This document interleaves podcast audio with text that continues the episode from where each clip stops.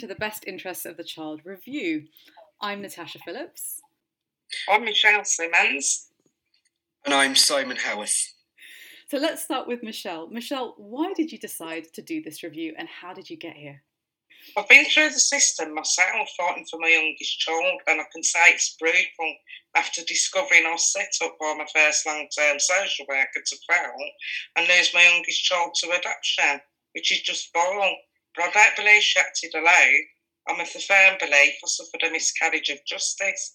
I've experienced how a parent feels used, how their other children are used in the process for children's services to get what they want. The end goal being a forced adoption, no matter by which means. Then I've seen them go once your other children are home. Some of us got to keep at least one of our children home full time during that process. Well, not giving up there, I've spent many years researching, trying to bring light to court after discovering so many discrepancies and serious, very serious procedural errors happening in our cases. And of course, I mean other families' cases out there as well as mine. The appeals, which only often give you 21 days to appeal when the evidence often does not come out until years later from plenty of self investigation work Although even when it does, we're considered to be too late, and the system is perfect at making what is wrong look right. So concerned, I brought about a case myself through tribunal. I wanted information leaflets or a book which could be posted through every door in England, Ireland, Scotland, and Wales letting all the parents know the rights, and I wanted the whole world to know. It was acknowledged by the judge there the appellant does not make accusations for the sake of it, but I'd naively not really realised we had meant to seek permission from family court first to be able to bring more family court paperwork to tribunal court. Although this was the closest I got to having it admitted, I suffered a miscarriage of justice, and I'd already made the most successful post adoption case through High Court, Family Court, which surprised myself. Not happy to settle with there being no book available, I wrote my own book called Explaining Illegal Kidnap to a Child 2018 by Tom Michelle Simmons, available on Lulu and Academia, which I ensured was free because it supported families often targeted after all. Well, that helped families and children, but I felt it needed updating. I'm fortunate enough to have followed a lovely lady. Many of you perhaps already know her work, hard work through research researching reform, and I followed her for years and always will. Natasha's work is so parent and child focused. Natasha especially looks out for the child, which is the right way, really. But I believe Natasha sees parents and as I do, as a family which deserves the right support and not with all the flaws allowed to continue in the system the way it has been.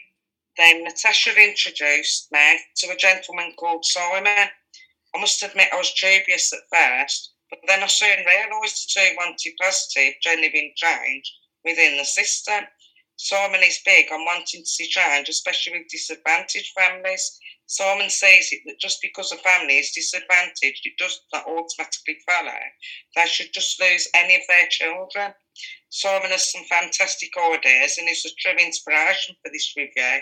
Simon wants to see first banks for school uniforms set up in local communities and has worked really well with us as a team. Simon is not a social worker, but I see him as a social work professor and he loves retro like 60s, like I do.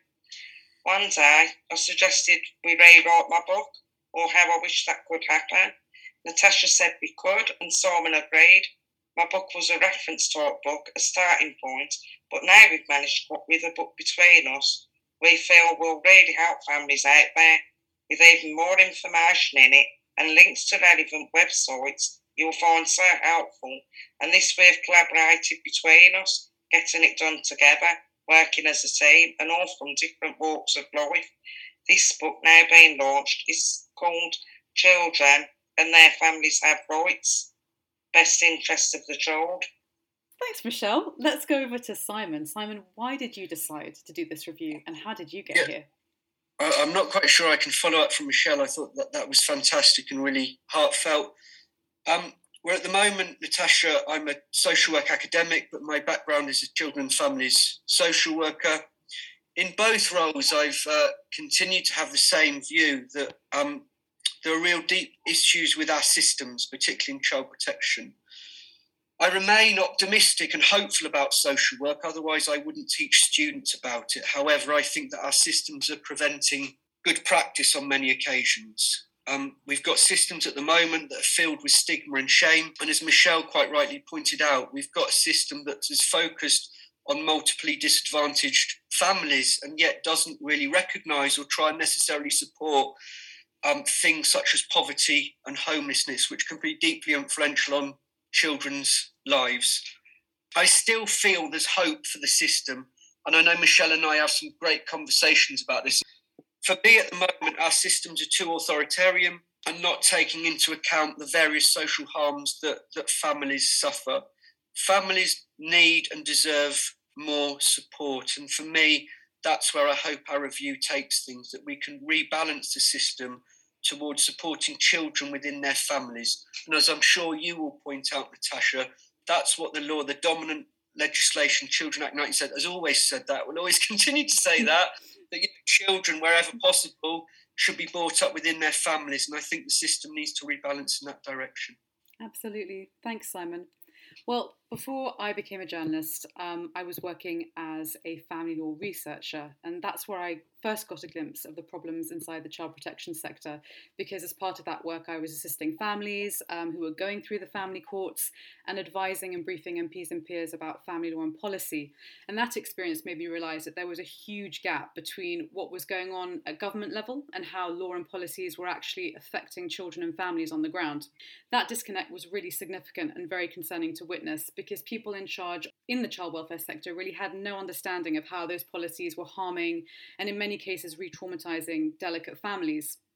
And during that time, we also saw a lot of reviews come and go, uh, supposedly independent reviews approved by the government. But the truth was that these reviews weren't independent or impartial because almost everyone inside these reviews had a connection to the government in one way or another. They could be traced back through funding or connections with government bodies.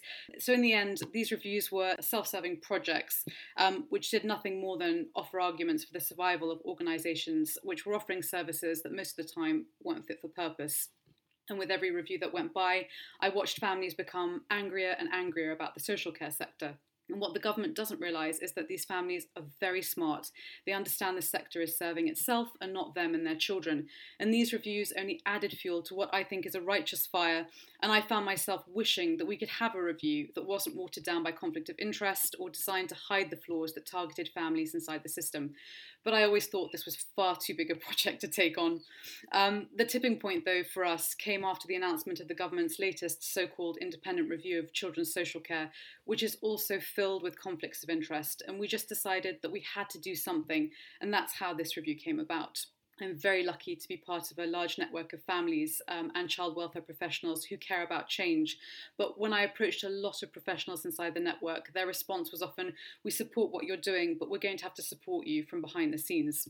And that reaction was because they felt this review was going to disrupt the system and make people involved whistleblowers. And as we know, this sector isn't kind to whistleblowers. So it was the review's very good fortune that Simon, who's a pioneering social work academic, decided to come on board. I explained a lot that the review would be disruptive and would make a lot of people feel uncomfortable, and he just kept saying, I'm in and the review couldn't be more grateful to him for his courage and his expertise.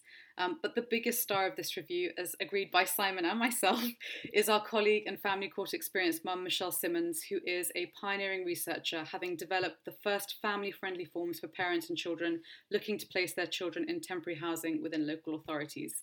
This review is led by her, and we are the only parent led review in the country, which is as important as it is necessary for the review to have any real impact for the thousands of children and families in the UK who have endured the child protection system in England and Wales.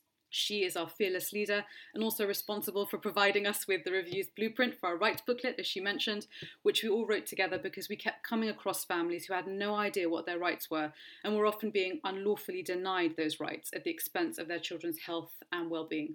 I am very proud to be able to work alongside Michelle and Simon as we try to offer positive change and genuine action for children and families.